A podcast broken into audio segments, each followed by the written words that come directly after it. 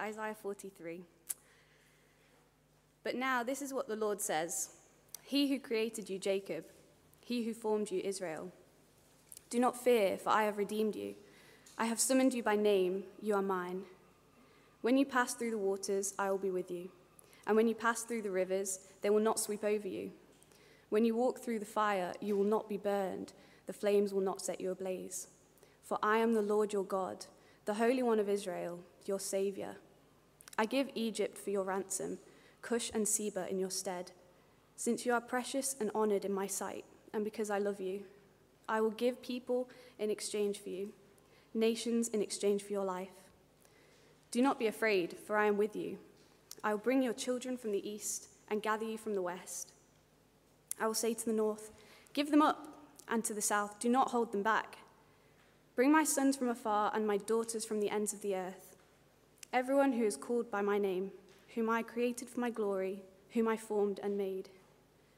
Lead out those who have eyes but are blind, who have ears but are deaf. All the nations gather and the peoples assemble.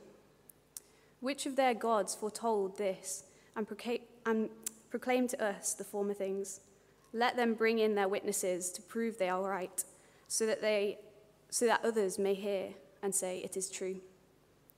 You are my witnesses, declares the Lord, and my servant whom I have chosen, so that you may know and believe me and understand that I am He.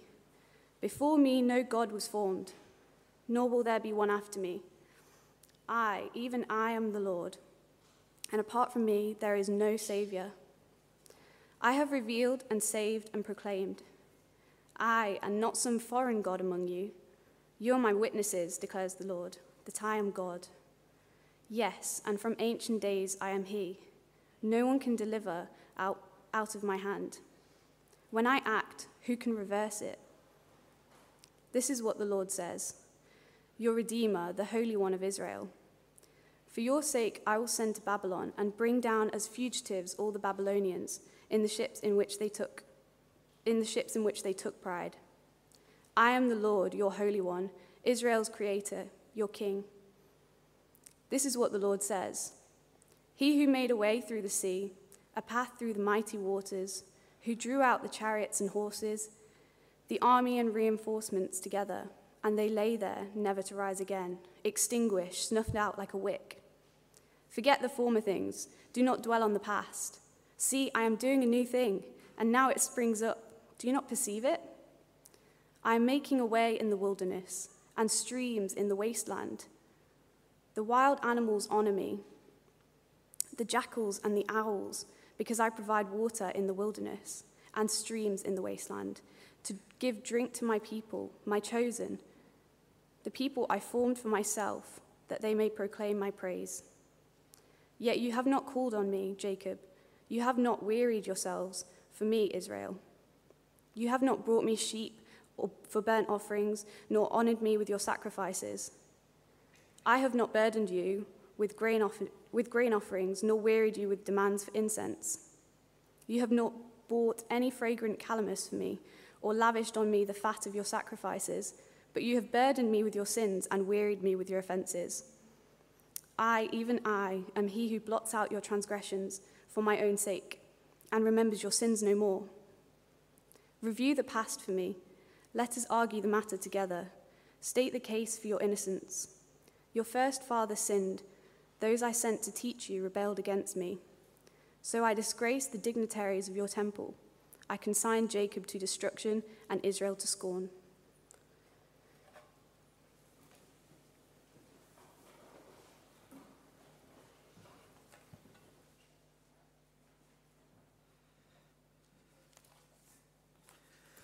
Thanks very much, Lindsay, and thanks very much, Maisie. Um, morning, everyone. Um, morning, everyone here. Morning, everyone at home. Um, my name is Josh, and I am one of the elders here and um, also work on staff for Christchurch Liverpool. Um, and as you've probably picked up, that passage is a little bit long, um, and I'm going to be referring to it quite a lot as we go through. So I think it will really be helpful if you have a copy of that open in front of you um, in, on paper or on your phone. Um, I, mentioned, I said that this morning, and I think everyone thought, yeah, yeah, he just normally puts all his, all his verses on the screen. Um, and there's not that many on the screen. So I'm going to get you to look down at the Bibles you have quite a lot as we go through. Um, but before we come to look at, uh, at this passage, let's pray.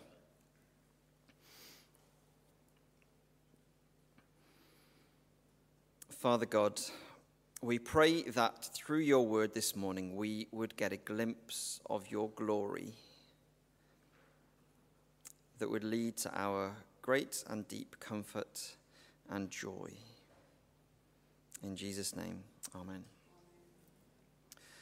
Well, a few months ago, I was reading a book um, on parenting, and one thing that I found really helpful was that it said children always crave the answers to two questions Am I loved, and what are the boundaries? So, according to this book, um, as long as you are constantly reinforcing to your child that you love them and they're valued, you're affirming them and praising them, and you're making the boundaries clear, well, you're doing a good job.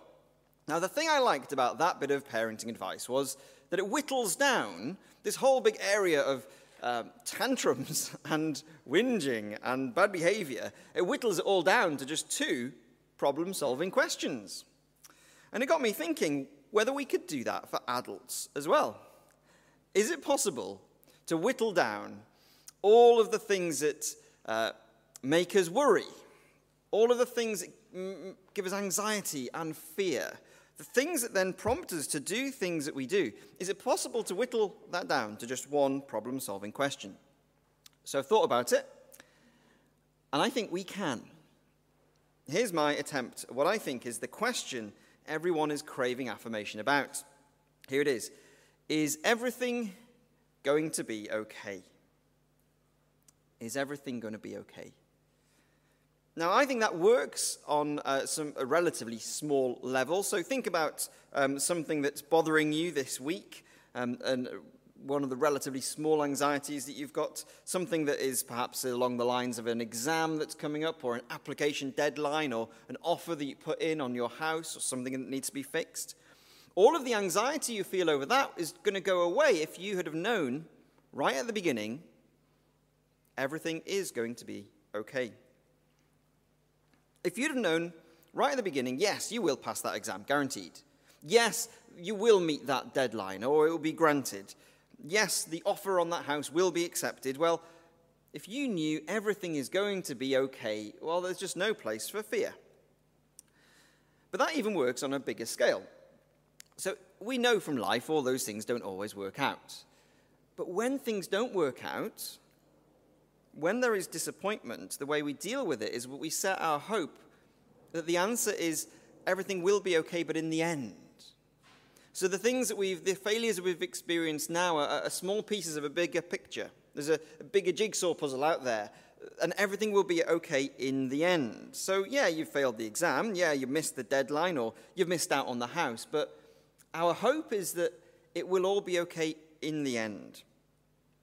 And actually, isn't the nature of darkest despair the time when you are convinced that everything will not be okay and can't possibly be okay in the end? And so, the most profound thing that we can think of to comfort one another is we want to tell each other everything will be okay. We want to give each other the answer to this one big question.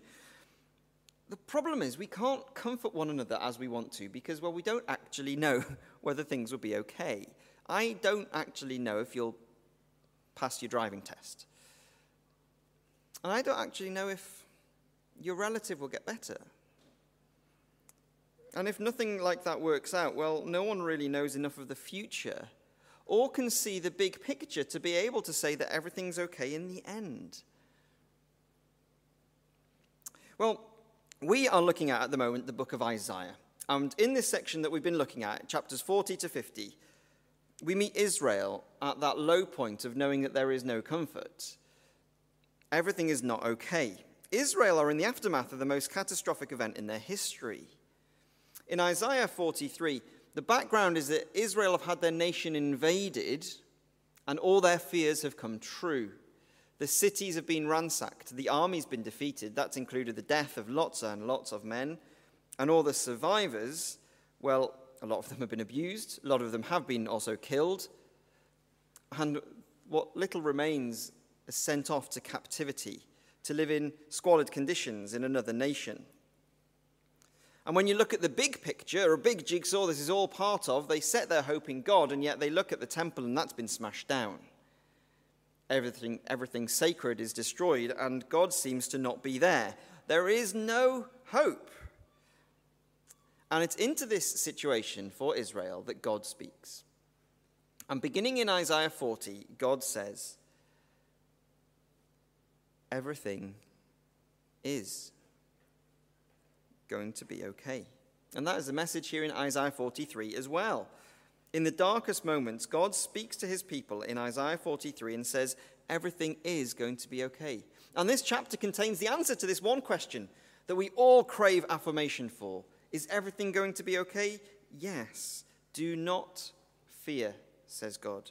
Everything is going to be okay. So, verse 2, God says, When you pass through the waters, I will be with you. And when you pass through the rivers, they will not sweep over you. Everything is going to be okay. When you walk through the fire, you will not be burned. The flames will not set you ablaze. You know in advance everything is going to be okay. So you can look up, you can look forward. Do not fear. But here's the thing I think in this passage that really makes a difference. And I really want this to land today from Isaiah 43 because it makes all the difference. And that is that when God speaks these words, everything is going to be okay.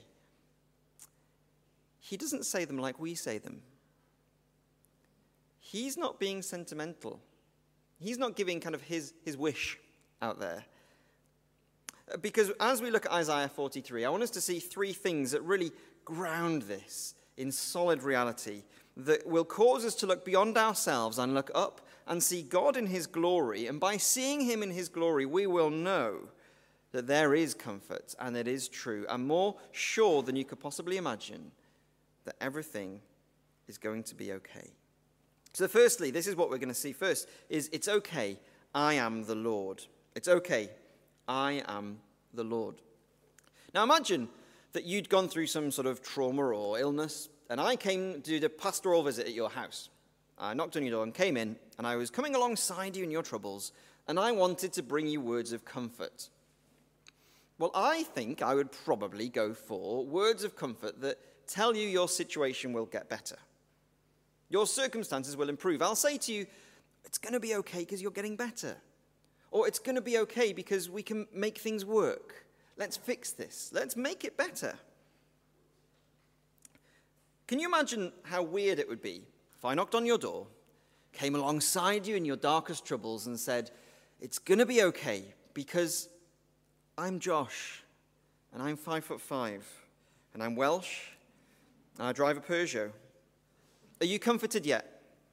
I use Colgate toothpaste. My middle name is Peter. Yeah, that would be absurd and weird. And yet, in Isaiah 43, God speaks words of comfort, and front and center is the message Look at me. I am the Lord. I am He. Verse 2 The comfort comes when you walk through the fire, you will not be burned. Why? Verse 3 For I am the Lord, your God. In fact, if you glance down at verses 8 to 13, verses 8 to 13 is a section that's set up a bit like a court case because God summons people to be there. He summons the nations together and he brings witnesses in as well. And he says that those witnesses testify to the conclusion of verse 11. And God's front and center message is I, even I, am the Lord. That's the comfort. I am the Lord. Verse 12, he says, You are my witnesses, declares the Lord, that I am God. He even says, I, even I am He. He's just saying, Look at me. Look at me. Look at me. When you know me, that's where comfort begins. And actually, that is a really, really profound comfort. Uh, this is how it works. Uh, some of you may have been watching the football lately, Euro 2020. Um, and if you have, you'd know that the beginning of the tournament was overshadowed by an incident where one of Denmark's players had a cardiac arrest on the pitch. It's absolutely terrifying. And the guy has um, lived and he has been discharged from hospital and he's making a recovery now. Um, but it was absolutely terrifying. And that reminded people of a time where something like that had happened before. In 2012, another high profile occasion. In 2012, a chap called Fabrice Muamba had a cardiac arrest on the pitch. Um, and the end of the story is he's okay as well. Um, but when he had his cardiac arrest on the pitch, the stadium was just in tears almost. They could see the attempt to resuscitate this guy. It was an awful, awful occasion. And into that occasion, one of the fans got over the advertising hoardings and got onto the pitch. And he went right up to where they were resuscitating this poor man. Now, that in itself is, is terrifying. If an intruder comes and, and is where he doesn't belong, and yet that fan spoke words of profound comfort into that situation. And it was all to do with who he was. Because that man said, I am a consultant cardiologist at the hospital down the road, and I know what's going on with this guy. His name was Dr. Andrew Deaner. He worked at London Chest Hospital as a consultant cardiologist. And when he got on the scene, he could say, If you knew who I was, you'd know that I can save this. I mean, I, he wasn't that confident. That's not actually what he said. But he was the right person. And by saying who he was, all of a sudden the situation changed. He was the only person in the stadium, the only person in the area who knew what had happened to that guy's heart. He knew how to keep that guy alive. He knew what treatment that guy needed. And because he managed the situation, Fabrice Muamba is now actually alive and got to meet Dr. Andrew Deaner. Because in that case, the words of comfort were all about who I am.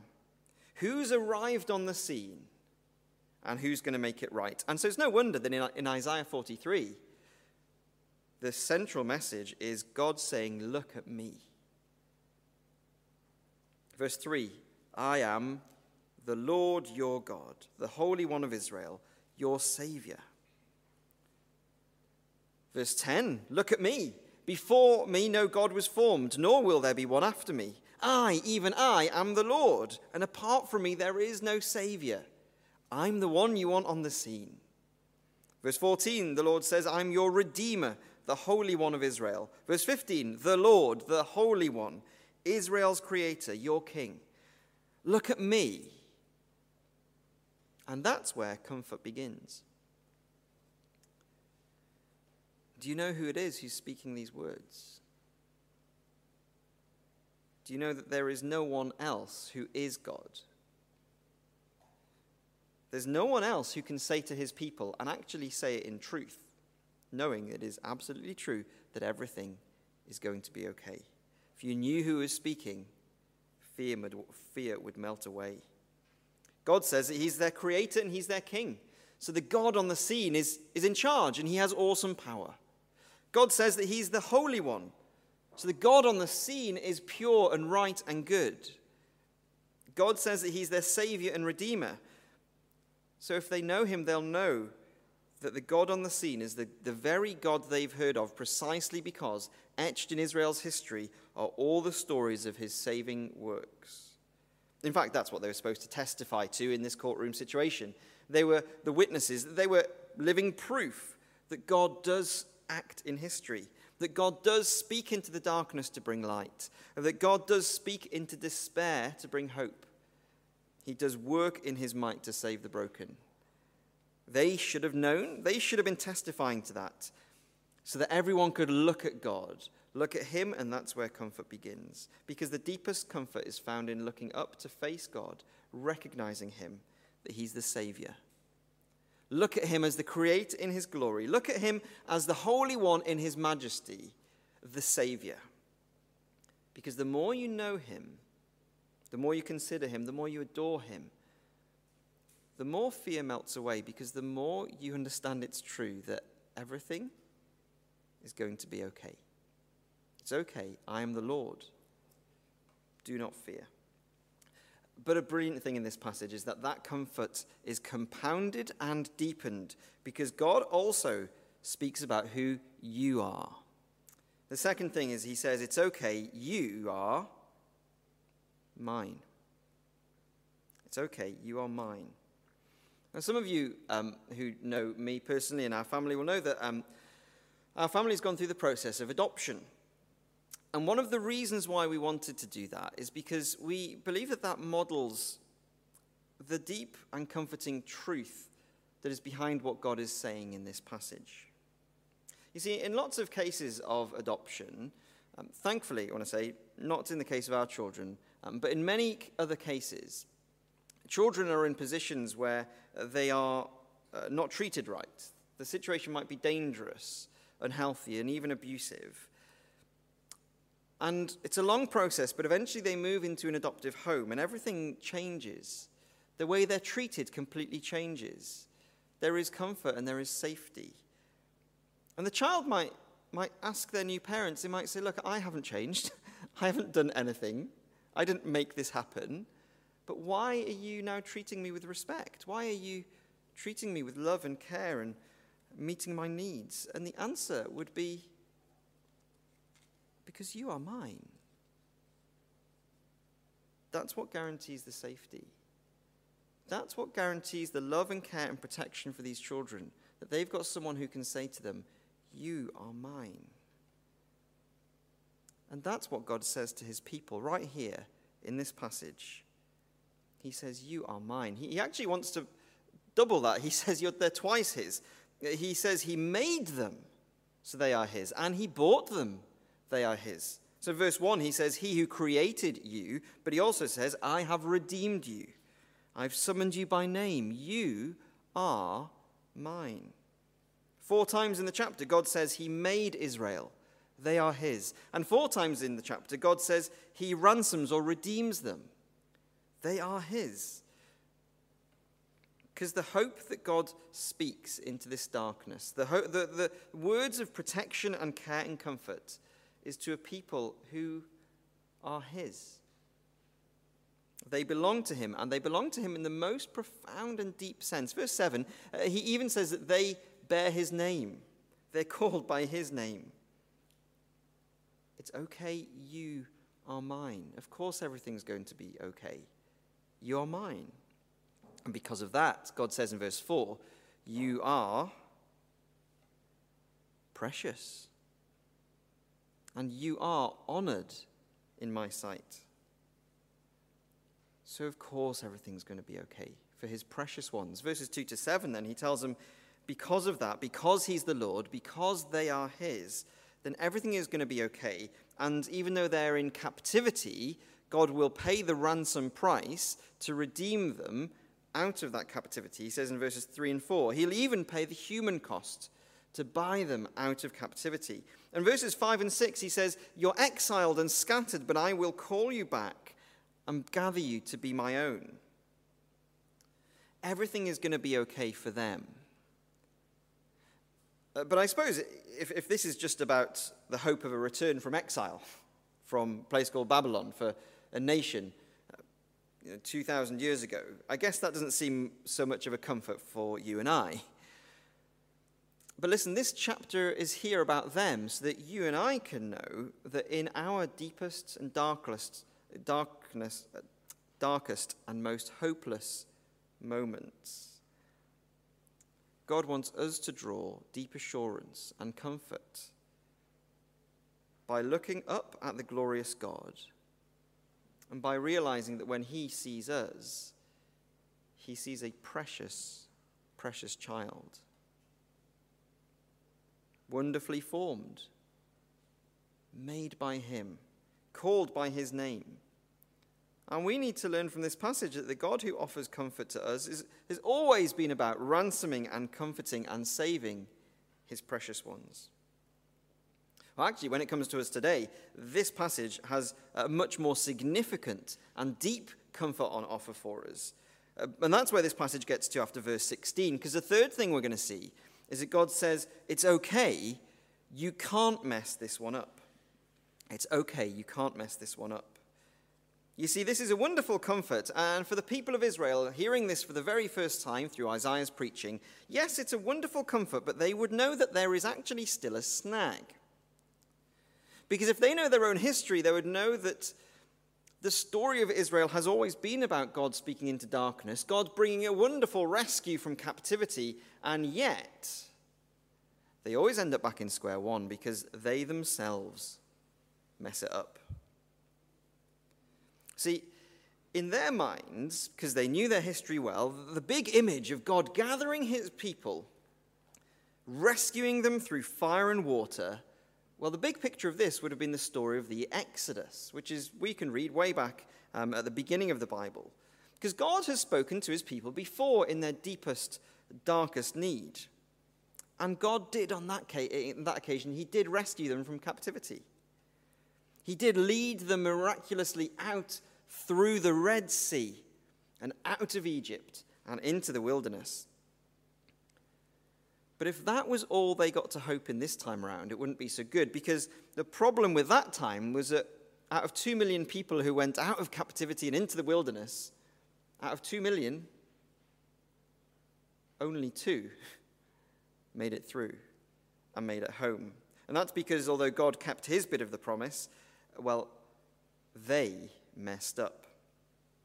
And so that kind of comfort would be useless if you know you're only going to forfeit this rescue God's got on offer because you're going to mess it up. And yet, there's something new in Isaiah. He's got a new announcement to make. Have a look at verses 16 to 19. I'll read those verses. This is what the Lord says He who made a way through the sea, that's in the Exodus, a path through the mighty waters, who drew out the chariots and horses, the army and reinforcements together, and they lay there, never to rise again, extinguished, snuffed out like a wick. This is what he says Forget the former things. Do not dwell on the past. See, I'm doing a new thing. Now it springs up. Do you not perceive it? I am making a way in the wilderness and streams in the wasteland. See, the message that Isaiah's got is not one of rescue from human captivity again, only to fail and mess it up and stay in the wilderness and die again. This is a new thing. Do you see it? This time, God's plan for his people is a way through the wilderness, a way all the way home. It's not everything's going to be okay unless you mess up again. Because this new thing isn't actually dealing with Israel's captivity, but it's dealing with the very heart of why they were there in the first place. The very heart of why God had punished and judged them and sent them into, tra- uh, into captivity. See, the announcement is that God deals with the reason we mess up with the reason we make everything not okay, with the reason we mess up, and he blots that out. So it's forgotten and remembered no more. Look at verse 25. I, even I, am he who blots out your transgressions for my own sake and remembers your sins no more. And you can't mess that up, you see, because he does it for them. Not that they've achieved it. Actually, verses 22 to 24, have a look at those. God, in those verses, is quite clear that He says, I've noted that all of your attempts to make things right with me have fallen completely flat. He says, You have not brought me sheep for burnt offerings, nor honored me with your sacrifices, but you have, verse 24, burdened me with your sins. So, this rescue that God has got on offer is not because they have earned it, not because they've persuaded him to do it. It's because God is God, and God is their Savior, and they are his precious people, and for his own sake, God wants to redeem them regardless. He speaks into their darkness and says, Everything is going to be okay because it doesn't depend on you. I will do this. I will do it for my own sake, because I love you. And because I am seen in my glory when I pay your ransom for your sins and I blot them out. When I was about nine or ten, I was invited to a friend's birthday party, um, and it was a, a, stadium tour. Here's a picture of the stadium. Um, you might recognize it if you're into football. If you don't, I won't tell you what it is because it's not very popular in Liverpool.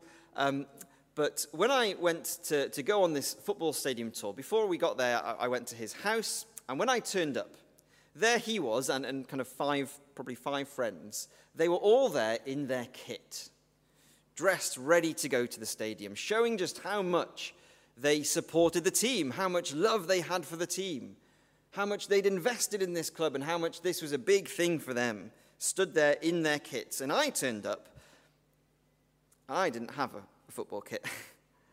I'd never had one. It looked like I just didn't belong. More than that, it actually looked like I wasn't really fussed about this football team.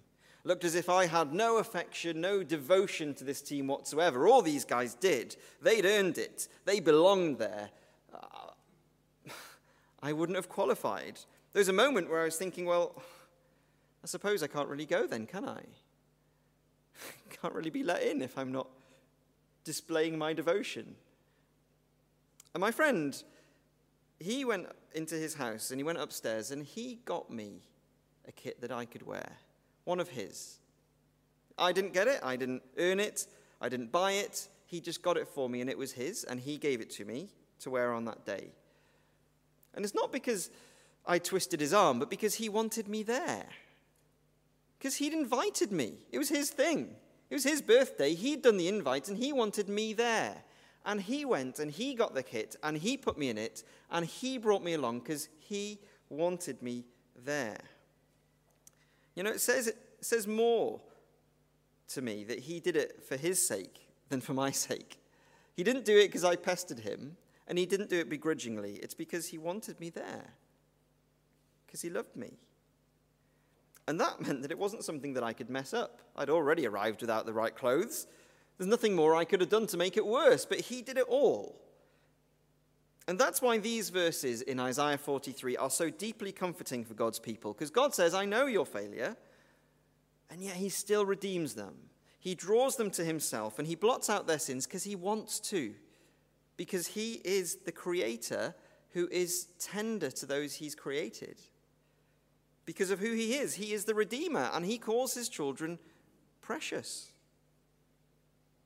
and he wants his precious children with him. This doesn't depend on them, and so they can't mess it up. And at this point, I think this comforting message of Isaiah preaches, uh, that Isaiah preaches speaks directly to you and I today, years later. Because although this seemed to be about this national return of this physical exile, God was actually revealing that this new thing is far more far reaching than that. It's not just for Israel, it's for anyone who'll take it. He kind of hints at that in verses 5 to 7. He, he doesn't just want to gather the people from exile, actually. In verse, those verses, he says he's going to gather people from all over the world. Because this comfort that God announces eventually is seen in all its clarity and its fullness when Jesus comes. And he announces that he is the ransom, he is the human cost, the ransom, and he will be the ransom for many. And we see in Jesus that his life wasn't the price paid to get Israel out of captivity, but it was a new thing. His life was the ransom not just for Israel, but for everybody, so that their sin could be blotted out. So that for anyone who trusts in him, there's no more judgment of God to send us away. There's no more despair. There's no more alienation from God, but drawing to him. And that means that even for us today, everything in this passage all this amazing and profound comfort is ours. Not in a kind of momentary physical way that God will solve your problems today, but in the big picture, in the biggest picture that God has announced, the very biggest picture, God says everything is going to be okay if you count Jesus as your ransom. If you own his death on the cross for you as the price he paid for your sins to be blotted out, the big picture is everything is going to be okay in the end, and nothing can change that. No one can reverse it, and you can't mess it up. If you trust in Jesus, then God counts you among his people. And you know what that means? He says, You are precious and honored in my sight. You're a precious child. Of course, everything's going to be okay. You are his. And you need to know that you've never messed that up, and you never can mess it up. God says in verse 13, When I act, who can reverse it? Not even by your failure, not even by your doubts. Now, I want this to be a particular comfort to you today. If, if you've got something in your life right now, a, a sin or a situation, or even something lingering over you from the past, and if that means you're ever tempted to think that God might as well just give up on you, Or if you're ever tempted to think that you've just, you've just crossed the line, that you've probably just gone too far away for God's love. Or if you think that there's a black mark against your name in God's sight that can't possibly be erased, well, listen to this. God is committed to you, and He has blotted it all out. And it was for His own sake, not because of you. And so nothing's going to reverse that, not even you. God's words of comfort in our darkness can't be reversed because Jesus has come and he did it. And it's happened and it's finished. And God blotted out your sin and that is done. And you can't reverse that. You won't be able to reverse that. And so everything is going to be okay. And you can't reverse it. Well, you know what? I'm going to keep using those two parenting questions to try and keep the tantrums at bay. But I know from trying to do that, it's never quite that simple. But Isaiah 43 tells us that it is that simple when it comes to the one question that we desperately crave our answer to. Because it is simple, it's answered in the deepest and most profound way. Is everything going to be okay? Well, if you're in Jesus, then yes. Look to the God on the scene. He is a Savior. Look at yourself. You are precious. You are His. And look to the cross. You can't mess it up. Your sins are blotted out. And so, God's message from you from Isaiah 43 is everything is going to be okay. And that means everything. And that is far more sure than you ever dared believe. Let's pray. Father, thank you that you've spoken to us with the message that you are God. And we pray that you'd help us see that and know that and draw our deepest comfort in that. Thank you that you've spoken to us with the message that we, if we are your people, we are yours. Thank you that you've spoken to us with the message that you have acted for your sake and in Jesus have blotted out our sins. Thank you for that, Lord. We adore you, we worship you. This is our deepest comfort and joy. We thank you and praise you for that. In Jesus' name, amen.